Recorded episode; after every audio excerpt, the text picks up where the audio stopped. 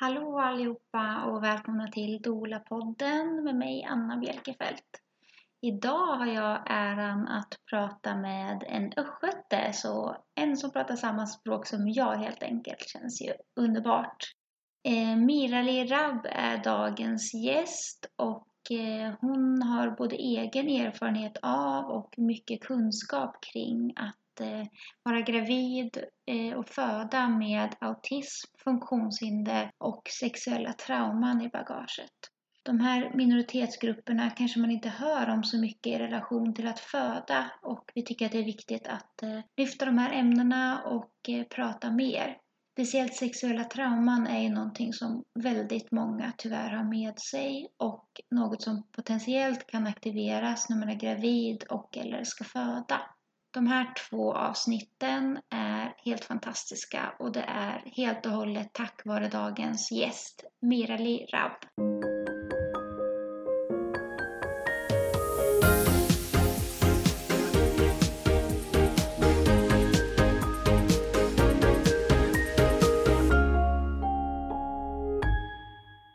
Hej och välkommen till Dola-podden. Tack så mycket. Vill du berätta först eh, vem du är? Det kan jag göra. Jag heter Mirali Rab, bor i Norrköping. Jag är gift sedan ja, snart är det 12 år, i januari. Och så har jag två döttrar på 3 och ett halvt och 9 och ett halvt år. Um, sen brukar jag alltid nämna våra döda barn. Vi har varit många missfall, vi har 14 missfall. Uh, som också tillhör vår familj. Mm. och uh, de tar mycket av våran Alltså vårat samtalsämnen hemma så de, Mm. de finns med i vårt liv. Och Milou, vår yngre dotter, har inte riktigt förstått begreppet ännu men Juni som är nio, hon, hon har ju varit med på många missfallen också. Mm. Ehm, Vill du berätta lite vad du sysslar med? eh, jag jobbar ju framförallt som doula och hjälpmamma åt Amningshjälpen. Det är väl det som tar mest av min tid. Sen är jag en fotograf och har valt att liksom inrikta mig på graviditet, födsel och bebis, liksom, tiden, barn och så.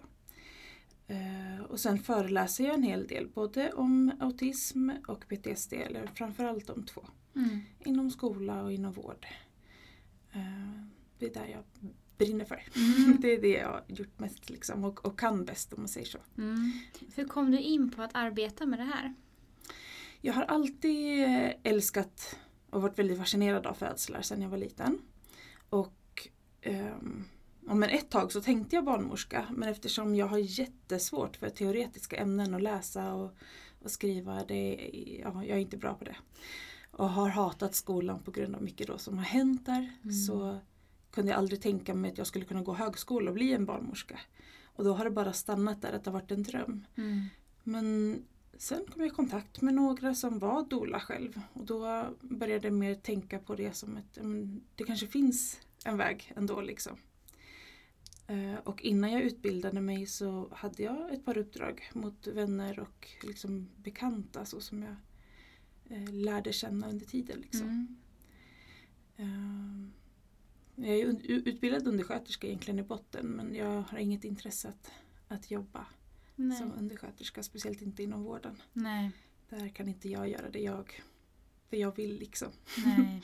Så då, ja, men då passar dolandet eh, på ett bra sätt. Mm. Sen att eh, just att jag har valt att specialisera mig och, och ha fokus på autism, även rörelsehinder, är ju för att när jag var 22 år gammal så fick jag diagnosen autism. Jag har haft jättestora problem ända sedan jag var liten, något år gammal. Men jag har aldrig fått den hjälpen, varken av, av vård eller skola. Nej. Eh, och jag känner mig ganska bra på autism. Mm. Eh, för mig har det varit just ett problem under skoltiden men inte så mycket som vuxen. Nu har jag ju hittat ett sätt, eh, tack vare mobbingen, att eh, liksom fungera i samhället utan att det ska synas eller höras på något sätt. Men jag har det. Mm. Jag har autism. Mm.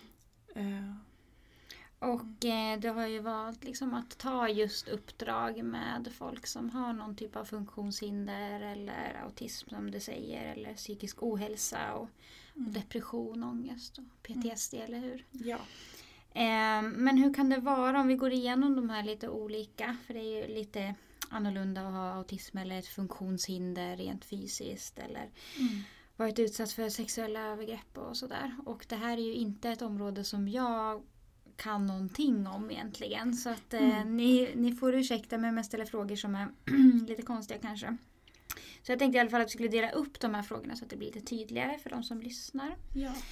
Eh, hur kan det vara att vara gravid och föda om man lider av psykisk ohälsa?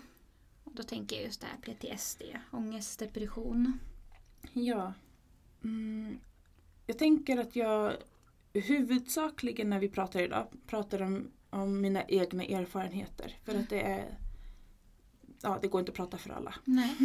Och en del kommer jag vika in och, och ta exempel från, Mm. från mina doula-uppdrag och kontakt med personer med de här olika grupperna av Mm. problematik. Ehm, och för mig så var det, jag har ju alltid eh, alltså, velat ha en stor familj. Så det var någonting jag har kämpat för och, och just velat bli. Men sen när vi hade flera då missfall innan vi blev gravida med Juni så hade jag en, en sjuklig stress över att, eh, som jag kallar det, att min kropp skulle döda mitt barn. Mm. Jag har inte känt att, att det har varit en olycka eller så utan jag har vetat att det är jag som dödar dem. Och det är så jag har kallat det och mått därefter. Mm. Eh, Och det, det kommer mycket av min uppväxt. Att, eh, att så ofta få höra att eh, jag- skulle bara ställa till med problem och det var ingen idé att jag fortsatte för det skulle bara, jag skulle bara misslyckas. Mm. Så ja, med det sagt så var det inte en lätt grej att vara gravid. För att jag bara gick och väntade på att hon skulle dö. Mm. Ehm, Då hade jag inte heller fått min autismdiagnos ännu. Men när jag ser tillbaka på det så ser jag att min autism gjorde att jag hade ändå Trots att jag kände henne från vecka nio faktiskt. Och det är också kopplat till autism, man har väldigt bra kroppskännedom. Mm. Så även om jag kände henne så kunde jag ändå inte liksom förstå vad det var som hände i min kropp. Och då blev det också konstigt att, att ha den här jätterädslan för att döda ett barn och ändå inte veta vad, vad är det för någonting som Mm. händer i kroppen. Mm. Fick du någon hjälp här från vården? Nej, det hade jag inte. Eller jag hade en bra psykolog men hon jobbade externt och hade fått så här vi hade fått eh, x antal behandlingar. Vi hade ansökt om fler men vården var tydliga med att vi inte skulle få det. Så vi visste att jag kunde ha kvar den här psykologen till två veckor efter beräknad födsel. Och då var det inte bara att jag kunde få hjälp utan då var det också väldigt mycket panik i att jag skulle bli av med den här som i det läget var den bästa och den enda som jag har känt att jag funkar med och som gick att prata med. Mm. Så det var ett stort trauma i sig och som också försvårade hela graviditeten, födseln och, och tiden efter. Mm. Ehm, men hon fanns ju där på något sätt. Men det var mycket som vi inte kunde bara fokusera på det egentligen behövde för hjälp då. Mm. Men från mödravårdens sida så ingen alls. Nej. Inget som helst. Jag har alltid varit väldigt öppen och, och eh, hjälpsökande också bett om hjälp. Men det här var ingenting som fångades upp överhuvudtaget. Nej. Som jag ser det i efterhand. Mm. liksom, som ett problem och då var det inte något som jag jag vet att jag liksom klagade över det så men det var inte att jag hade en styrka att tänka att jag kan verkligen bråka för att få igenom det. Nej. Utan då bara accepterade jag det. Och de som du möter som är gravida, hur upplever de stöd under graviditeten? Jag har inte upplevt, eller vad jag har hört så har det inte heller varit så positivt. Man kan ha någon person som, som man ändå tycker om eller någon som man känner sig trygg med. Men eh, de jag har träffat har inte ändå känt att de här kan ge ett fullgott stöd eller inte förstår hela delen. Eller att man har för lite tid Mm. med de här vårdpersonerna så att man har ett, ett behov som inte blir tillgodosett Mm. även om vissa delar blir det. Men någon form av svårighet och som brist tillbaka mot Mm. vården. Men eh, om man tänker på hur det kan vara att vara gravid och må väldigt psykiskt dåligt. Vad liksom, jag tänker att det, graviditeten skulle också kunna trigga jättemycket saker av det man har varit med om innan. Kanske Mm. även om man har fått stöd och, och bearbeta trauman och sådär. Mm, Att det skulle kunna vara en trigger i sig. ja. Jag hade inte fått något som helst sånt stöd eller bearbetning. Eh, Det jag hade jobbat med den här psykologen, hon heter Therese, vi hade som kommit in på det men vi hade för lite träffar för att kunna Mm. göra någonting av det. Ehm, och för mig personligen så var det lite dubbelt just för att det var någonting jag ville. Det Mm. var något jag hade beslutat och drömt om hela livet. Så då var det som en inställning att jag bara skulle klara av det. Det fanns ju. Mm. Men Ja, det känns som att eh, man...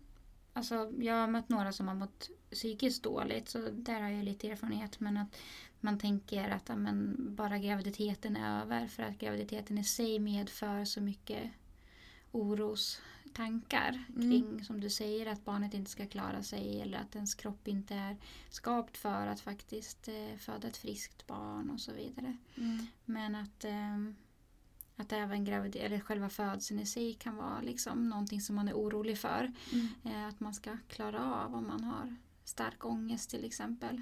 mm. Mm. Ja, det var jag väldigt rädd för. För att det här intresset jag hade haft om födslar sedan jag var liten. Det gjorde att jag absolut inte ville föda med snitt. Utan jag ville vara med om förlossningen och jag ville vara delaktig och liksom i den stunden. Mm. Men jag pratade med min barnmorska om det, att jag var rädd att, att jag skulle glömma bort vad jag faktiskt gjorde och tänka att jag var med om nya trauman. Mm. Så det hade jag som en oro. Men det här var en, en äldre barnmorska som... mm, Jag vet inte om det var en brist på hennes erfarenhet men hon, hon var bara så att ja, men det, det, så kommer det inte vara. Personalen finns där. Och liksom sådär bara som ytliga kommentarer egentligen. Mm. Och då... Jag hade ju väldigt mycket ångest men jag köpte det. Jag visste ingenting annat. Jag hade ingen sådär inre röst om att jag kunde kräva saker, Nej. stå på mig. Eh, Det saknade jag helt. Mm. Men förstår jag dig rätt då att det som du tänker att de här kvinnorna behöver är liksom mer stöd än vad de får? Och liksom Ja, tät, tätare ja, kontakt? tätare kontakter och sen har jag alltid lidit av att det här stödet är, är ju bestämt i vissa timmar av dygnet. Men måendena väntar inte när det är Nej. lång helg, när det är semester, när det är kvällar och väntar liksom till någon har arbetstid. Nej. Och det eh, tycker jag eh, är väldigt sorgligt och där har ju psykologer sagt att du kan alltid ringa psykakuten. Mm. Men det finns inget som helst där som de har kunnat svara eller säga utan nej men du har ju din psykolog kommer tillbaka imorgon eller Mm. ja men psykologen är tillbaka om, om en vecka eller så. Mm. Det är den hjälpen jag har fått där så det har inte heller hjälpt att, att ringa dit. Och det är en stor del i det jag älskar med dolaskapet. Att jag kan välja när jag jobbar och att det inte är ja, sådär bestämda tider. Mm. Sen är jag också väldigt glad för att jag har ett väldigt litet sömnbehov. Mm. Så jag sover mellan två och fyra timmar per natt. Så- Wow! Ja. Oj vad vi är olika. Jag som så måste sova 10 timmar och då är jag typ normal. Ja. Mm. Det brukar vara så i kanske två, tre veckor och sen har jag en eller två dagar när jag bara gråter och liksom kroppen är uttömd. Och då sover jag kanske tio timmar, Mm. en, två nätter. Mm. Och sen är det tillbaka. Mm. Men det gör ju också att jag har ett, ett, ett längre dygn än många andra. Så att jag kan också svara på natten. Åh, jag är Så så, avundsjuk. Ja. Jag har varit avundsjuk på alla andra som bara kan sova bort sina liv lite grann. Mm. Men eh, Jag Ja. fattar. Så Det- kan man ju känna när man eh, har ångest. ja, Mm. nu ser jag det som en styrka. Men Mm. annars har det varit som en plåga. Att ja, inte få liksom glömma bort några timmar per. Mm. Eh, Vill du berätta lite, eller du får välja hur mycket du vill dela, hur det kan vara att föda barn när man eh, lider av psykisk ohälsa? Ja. Det, det började ju lite innan kring liksom förberedelserna inför förlossningen. Eh, det jag pratade med min barnmorska om det var att jag ville veta liksom allt som kunde, kunde gå fel. Jag ville vara förberedd och, och veta liksom vad är rutinerna kring det. Och det var någonting som hon eh, avfärdade eh, väldigt, väldigt mycket. Och så, men så där ska du inte tänka. Och det, sånt där händer ju inte. Och, och på det där sättet pratar hon. Och det är jag också väldigt upprörd över så här i, i efterhand. Sen finns det ju olika sätt att, sätt att prata om liksom, de här riskerna. Mm. Såklart. Och det finns bättre och sämre sätt. Eh, så. Vad tänker du att man... Eh, alltså det är svårt att säga generellt såklart, men att man behöver... Vi nämnde ju lite det här med att ha med tätare kontakt och sådär, men det kanske känns som att också prata med någon som har lite kunskap just kring psykiskt mående. Kanske inte en, eh, en barnmorska som är, vad ska man säga, allmän barnmorska. Mm. Eller någon som har liksom lite kunskap om hur man kan stötta. Det som är väldigt typiskt för personer med autism är att man behöver en, en struktur och en förberedelse. Mm. Och eh, det går ju inte riktigt att göra när man föder barn. Nej. Alltså, men då med den kunskapen, eller den icke-kunskapen jag hade, så, så tänkte jag att det absolut bästa sättet var att bli igångsatt. Mm. Och de sa ju ändå att men det innebär risker, men inte vad det betydde. Nej. Och för mig så var ju det det enda sättet som jag kunde förbereda mig på något sätt. Så det var Kontrollera jag, vilken dag. Typ. Ja. Mm. så jag drev det väldigt hårt. Och i, i efterhand, jag hade, blev igångsatt med båda mina döttrar. Men i efterhand så är det ju ingenting som jag, jag är ledsen att jag gjorde det. Men också är jag glad på något sätt för det var just det enda jag hade att ta på. Mm. Och det kämpade jag för. Mm. Så det är ju en glädje. Men Mm. nu så ser jag att det finns så många andra sätt. Som inte innebär så stora risker. Mm. Ja, det, det är en sån här sak som jag, eh, jag brukar prata om det för personer med autism och eh, psykisk ohälsa av olika slag. Liksom. Att komma ifrån det, att, att vi ska kunna kontrollera det. Det vi kan kontrollera, det är oss själva. Mm. Hur vi kan, och det vi kan påverka också är ju hur vi tar hand om det som, som sker. Mm. Bara för att man blir igångsatt så betyder inte det att det kommer bli den dagen. Nej. Utan det kan ju ta fyra dagar också. Mm. Så i efterhand så ser jag inte det heller som en, en säkerhet och att det är så Nej. mycket större risk att oplanerade saker sker. Mm. Så Det där tycker jag att man eh, pratar, eller att vi pratar ofta med gravida om som har svårt att släppa kontrollen eller uttrycker kontrollbehov. Liksom att, att man kan rikta kontrollen till saker som man kan kontrollera. mm, Att det faktiskt finns saker. Eh, när det i det stora hela är väldigt mycket som inte går att kontrollera. mm.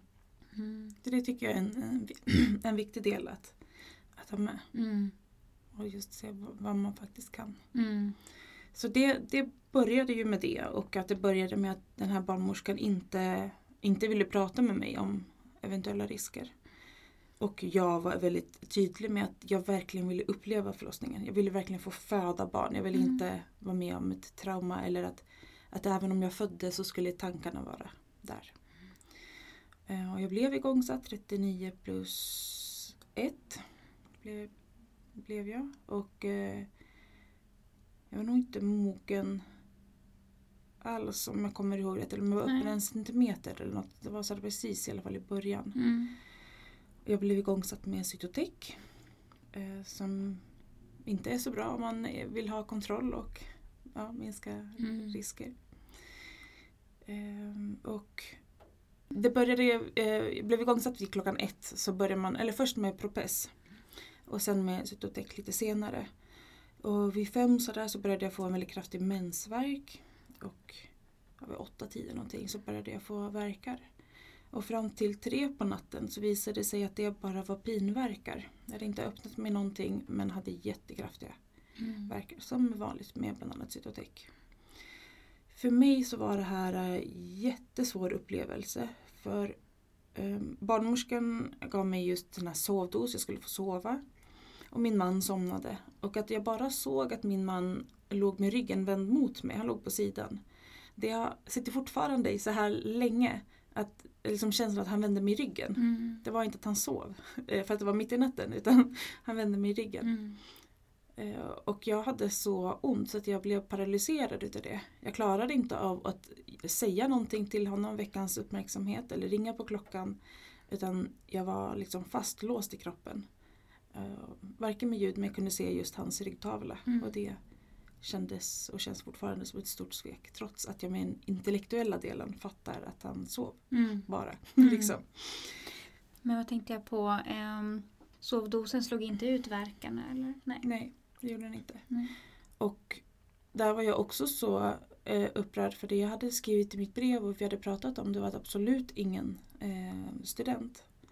Sen kom det ändå in en student vid tre på natten. Och hon bara oj men kära någon är du uppe liksom och sådär. Och då började jag gråta och då kunde jag liksom komma tillbaka. Mm. Och då bestämde de att ehm, liksom avsluta allting så att jag skulle få sova. Vi skulle ta nya tag liksom på morgonen. Men sen då vid fyra så startade mina egna verkar så jag hade en timmas eh, lugn och ro liksom. Mm.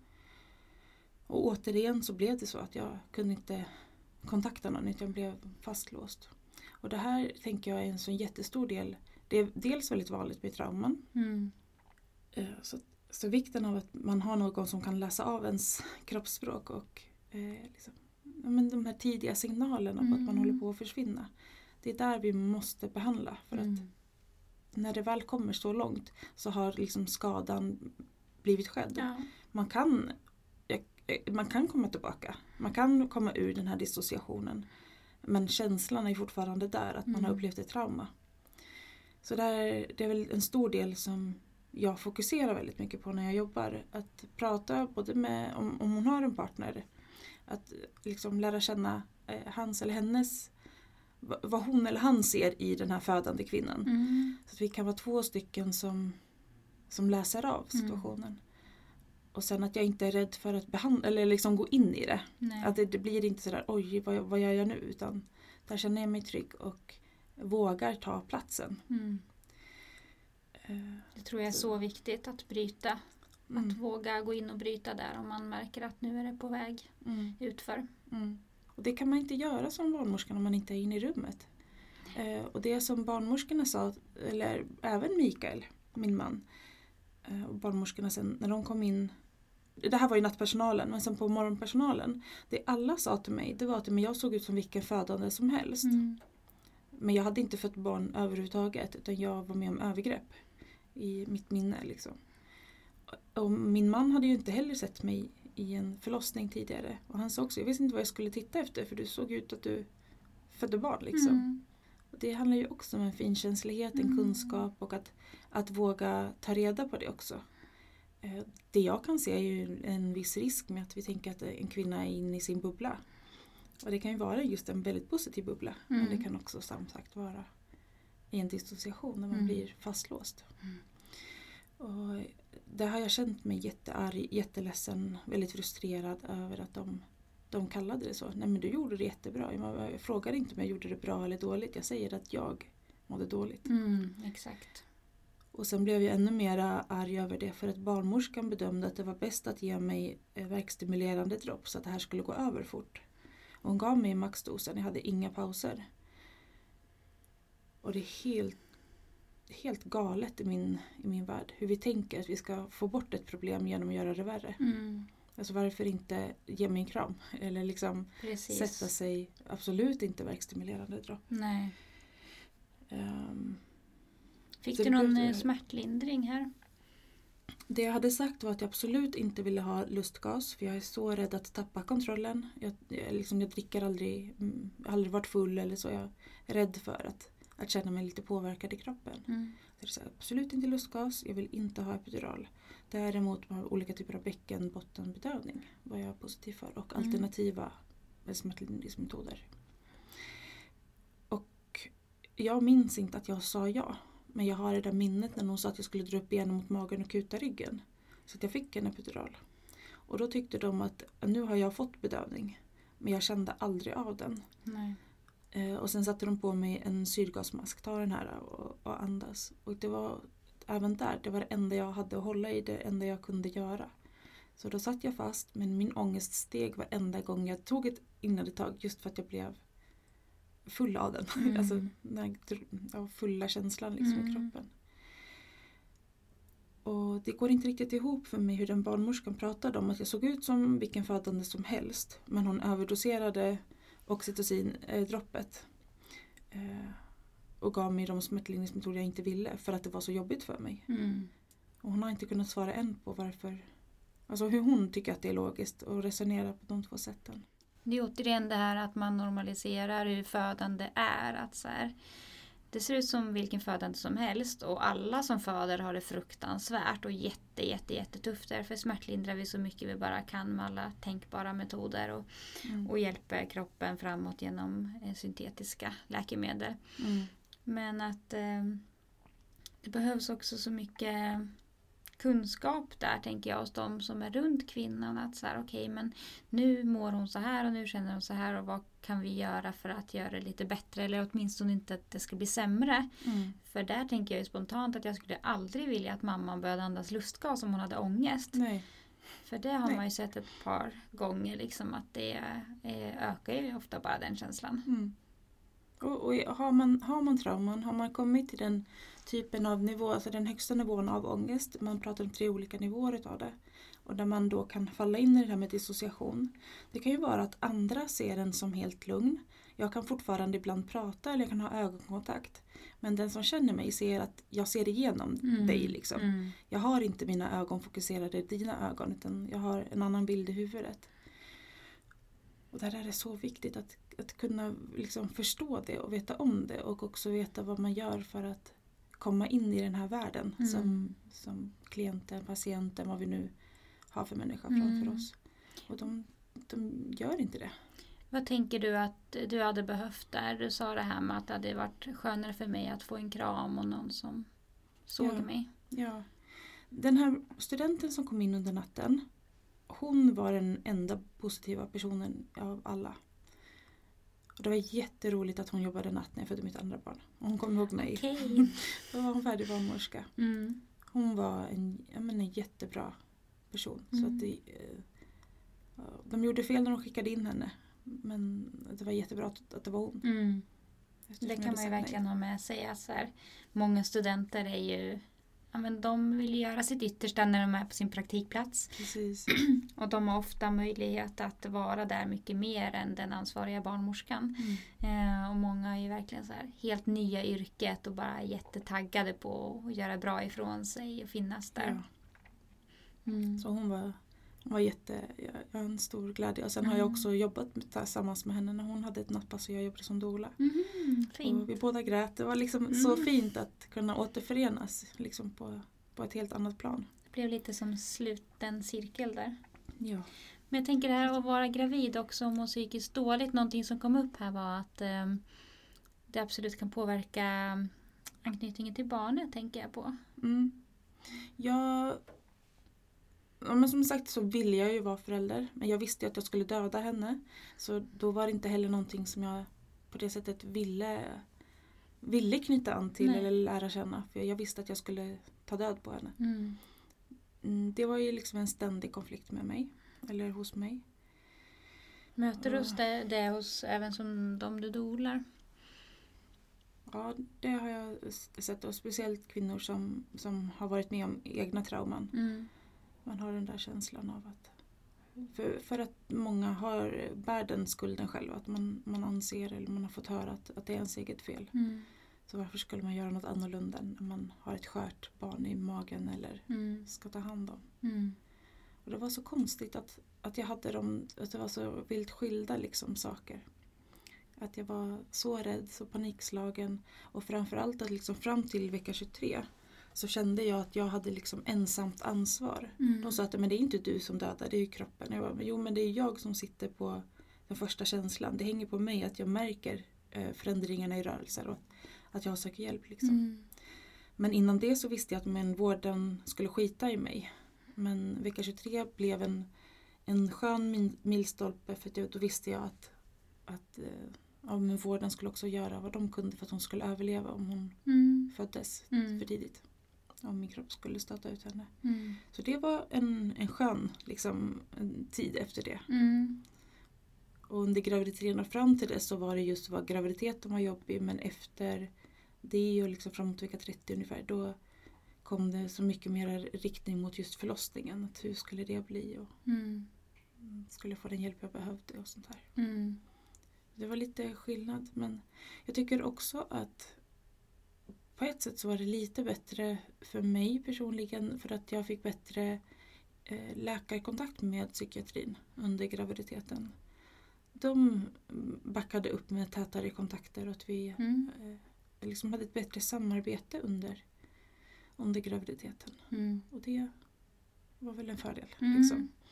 Men, Jag tänker att vi, vi ska gå in sen och prata lite på så hur man kan hjälpa personer med olika typer av problematik och sådär. Men ehm, lite om vi kollar på bebistiden och må psykiskt dåligt. För att Mm. ofta pratar vi ju som, liksom, om graviditet och födande väldigt, väldigt mycket. Men att man många gånger glömmer bort att det är en väldigt, väldigt speciell tid. Mm. Eh, när bebisen precis har kommit också.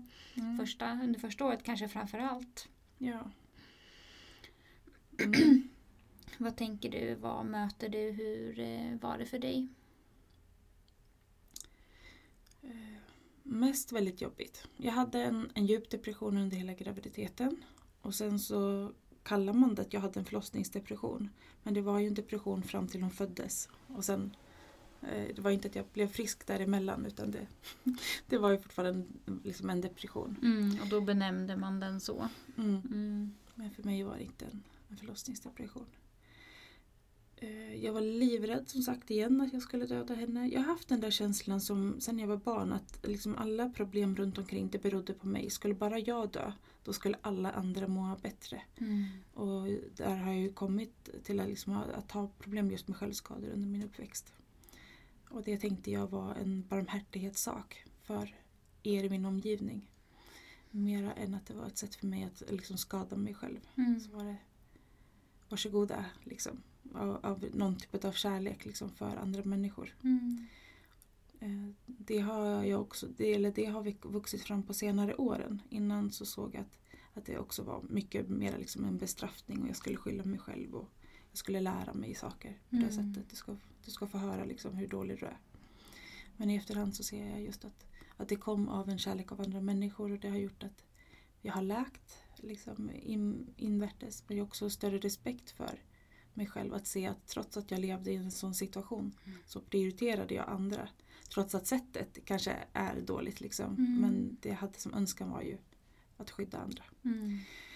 Eh, och det där låg kvar i, eh, i mitt föräldraskap. Mm. Jag ville som sagt bli mamma, jag älskade det. Men jag var så rädd att jag skulle skada henne också. Precis Mm. som jag upplevde att jag hade skadat min syster som har haft, hon har ulcerös kolit. En inflammatorisk tarmsjukdom och den har varit väldigt allvarlig för henne. Så jag tänkte att det var mitt fel att hon blev sjuk. Eh, båda mina föräldrar blev utbrända när jag började få större problem i skolan. Så det var också mitt fel. Det handlar inte om deras liksom, arbetssituation eller så. Eh, min mamma har mått dåligt utifrån att jag har mått dåligt. Och det har jag också alltid tänkt att det var, det var jag som gjorde så här mot henne. Och sen som sagt de här missfallen, det visste jag, men det berodde i min kropp. Det var inte någon annan som, som högg ner de här barnen eller liksom så, utan det var jag som dödade. Och då var det sant för mig att på något sätt så kommer jag döda Juni också som, som spädbarn och jag var väldigt rädd för att vara ensam med henne för att Mm. någon skulle kunna hålla koll på mig så att det här aldrig hände. Mm. Och nu i efterhand och även då så hade jag ju mycket stöd från olika håll. Och alla säger men vi ser inte det här överhuvudtaget i dig. Det finns ingenting sånt. Och är det någon vi skulle lita på så är det du liksom. Men känslan var inte där. Nej. Min man var hemma först fem veckor på heltid. Sen jobbade han två veckor halvtid. Och sen gick han på, igen på föräldraledighet i två månader ungefär. Och sen jobbade han runt 75 procent till juni var ett år. Mm. Eh, Jag kände mig så ifrågasatt av BVC för även där pratade jag och var öppen med att jag mådde dåligt men det var inget som de reagerade på eller gjorde någonting utav. Jag ville amma och hade alltid önskat det. Men alla råden jag fick från vården förstår jag nu som hjälpmamma var de råden som gjorde att jag faktiskt inte kunde amma henne. Mm. Och återigen så handlar det om hur värdelös jag var. Nu kan jag inte ens mata henne heller. Så det, det, det var lätt att hitta fel om man säger så. Mm. Mm. Och det var ingen, alltså vem, vem mår bra? När man har de tanka, tankegångarna Nej, liksom. gud, nej. Och så hade jag blivit av med den där enda psykologen som jag hade haft som verkligen jag trodde på och som Mm. jag kände funkade utifrån mina svårigheter också. Så det var en, en kaosperiod. Mm. Men någonting jag verkligen eh, också uppskattar i, i allt det var hur jag och Mikael planerade för att ändå liksom ha, låta Juni få växa upp i en så frisk familj som möjligt. Och det var att vi pratade väldigt mycket om mitt mående alltså, som bebis så pratade vi när hon sov och även då så ville inte jag prata om det här eh, framför henne även om hon var spädbarn liksom. Men när hon också mm, kom upp så där i åldrarna, var ett år, och började på förskolan. Så hade jag och min man alltid antingen att vi ringde eller telefonkontakt där jag kunde berätta för honom hur min dag var och vad jag, hur jag mådde. Eh, Då kunde han förbereda sig och istället för att vi hela tiden pratade om att nej, men mamma kan inte för hon är sjuk, mamma orkar inte, nej, men akta mamma sådär. Så, så pratade Mikael om, men du Juni, ska inte vi göra det här och det här? Jag skulle, jag skulle så gärna vilja handla med dig, kan inte du följa med mig? Och det, men det är ett sätt som jag känner mig stolt över och sett att det Mm. var positivt. Jättebra ju. att, Mm. På fortsätt med det och vi kunde även använda sms även när han var hemma. Mm. Så att jag inte skulle behöva säga jag orkar inte ha Juni, kan du inte hämta henne eller så. Mm. Eh, utan då, då bara skrev jag det och så försökte han hitta på någon aktivitet. Kom så spelar vi spel eller vad det Mm. nu kunde vara. Mm. Det är jättebra. Tips tänker jag för andra Ja, föräldrar verkligen. att använda, använda det. Så Mm. slipper barnen höra. Såklart att hon var involverad i mitt mående. Hon såg ju när jag grät och Mm. kände ju det på sig. Men behövde inte ge henne allt bara för det. Nej, Precis. Det jag kunde hålla bort gjorde jag. Mm. Ehm, nu hoppar jag lite händelserna i förväg. Jag kände när jag pratade om bebistiden. Vill du berätta något mer från din födsel? Ja, det skulle jag vilja göra. Ehm, dels när vi pratar om, om krystvärkar.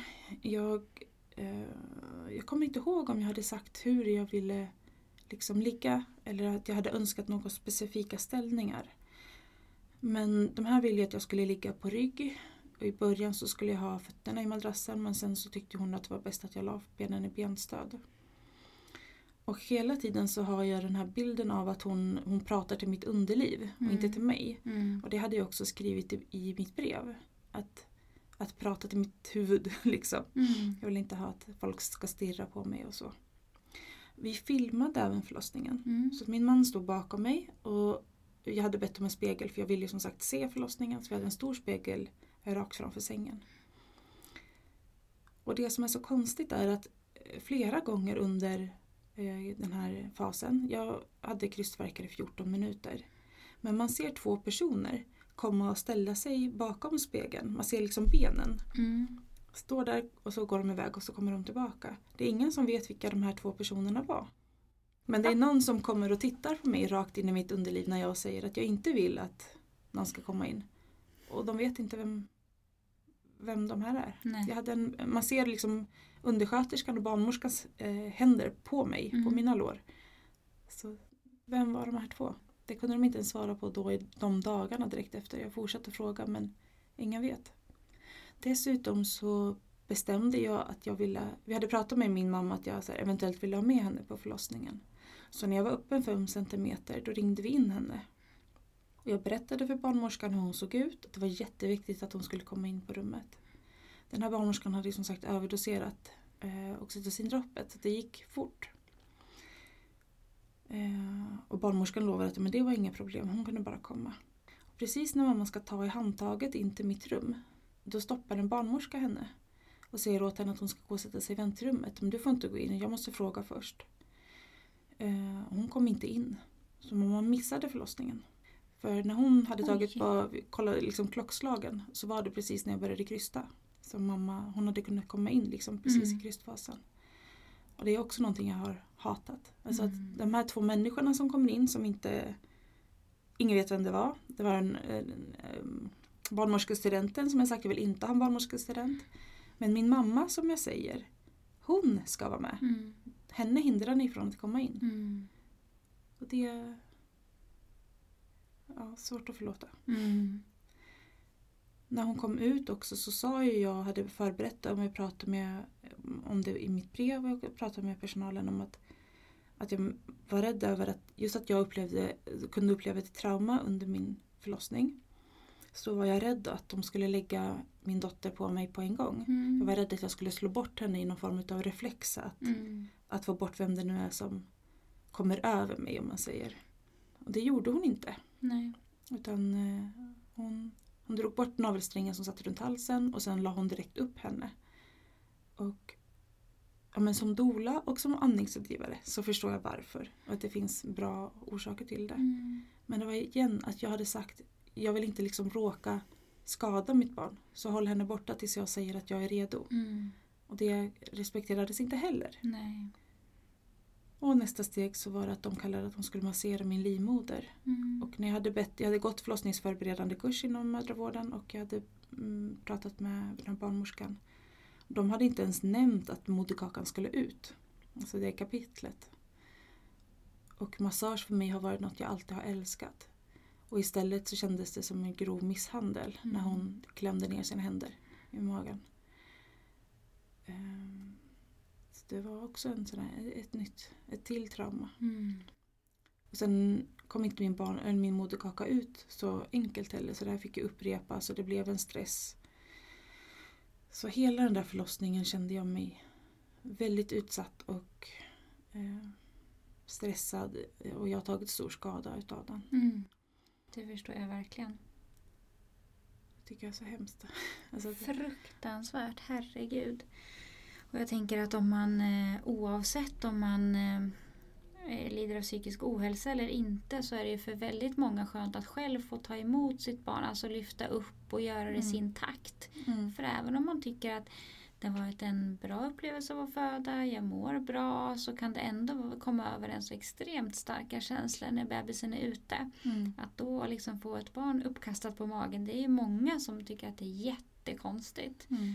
Eh, och har svårare att knyta an till sitt barn av den anledningen, att de inte fick ta det i sin egen takt. Mm. Så det tycker jag att man oavsett ska vara väldigt förs- försiktig med. Mm. Men allra, i allra högsta grad när man har sagt det innan Mm. och när man liksom har en depression i grunden. Det är ju... Det, liksom, det fanns inte en brist i vad jag hade inte sagt. Nej. Jag var väldigt öppen med dem. Mm. Det handlar liksom helt hos dem. Mm. För annars kommer säga att vi visste inte. Nej. Men att de visste. Ja. liksom, att de gjorde det. Mm. Det, det som slår mig också det är så här hur, eh, vilken brist det är på kunskap kring fysiologin för att liksom stressa mamman så efter att hon har fött barn och återkommande gånger klämma på magen med fruktansvärt, som många upplever fruktansvärt. mm. Eh, skapa den stressen att moderkakan ska komma ut och allting. Där eh, skapar man ju massa risker. Ja, man gör ju det. Ja. Det, det förstod jag inte då, men nu förstår jag. Och det är återigen något som, som blir så viktigt för mig som doula och också när vi jobbar, när jag har eh, personer med just med övergrepp och, och traumade bakgrunden. För liksom, när de klädde upp min mage efter Milous födsel, ja, men det kändes inte alls sådär smärtsamt. Nej. Eh, Men det gjorde det då. Och att man behöver få möjlighet att både kunna säga nej till det här men att få verkligen förstå vad man gör. Mm. Man slutar inte berättelsen och så är bebisen ute, frid och fröjd. Nej, precis. Det är hela processen vi måste kunna Ja. få känna till och veta vad vi har rätt att, att säga. Jätteviktigt. Och jag älskar Linda, eh, Linda Morge. Mm. Eh, hennes avsnitt som hon har haft här. Mm. Just att prata vad kan man göra liksom, mer fysiologiskt och naturligt Mm. sätt att hantera det och hur ska man tänka kring eh, moderkakan när den lossnar och hur Mm. den lossnar och, och sådär. Så, När är det rimligt att den kommer ut? Och Ja. Inte utifrån eh, sjukhusrutiner som är liksom, eh, utformade efter eh, tidsperspektiv och effektivitet och så vidare. mm, jag älskar de avsnitten. Mm, men hon är ju så fantastisk Linda. Träffade Verkligen. henne förra veckan på den här demonstrationen. Hon är bara Kul. så härlig. Ja, extra mormor känns det som som Ja. jag vill flytta in hos. Eller hur? så mysig och så eh, kunnig.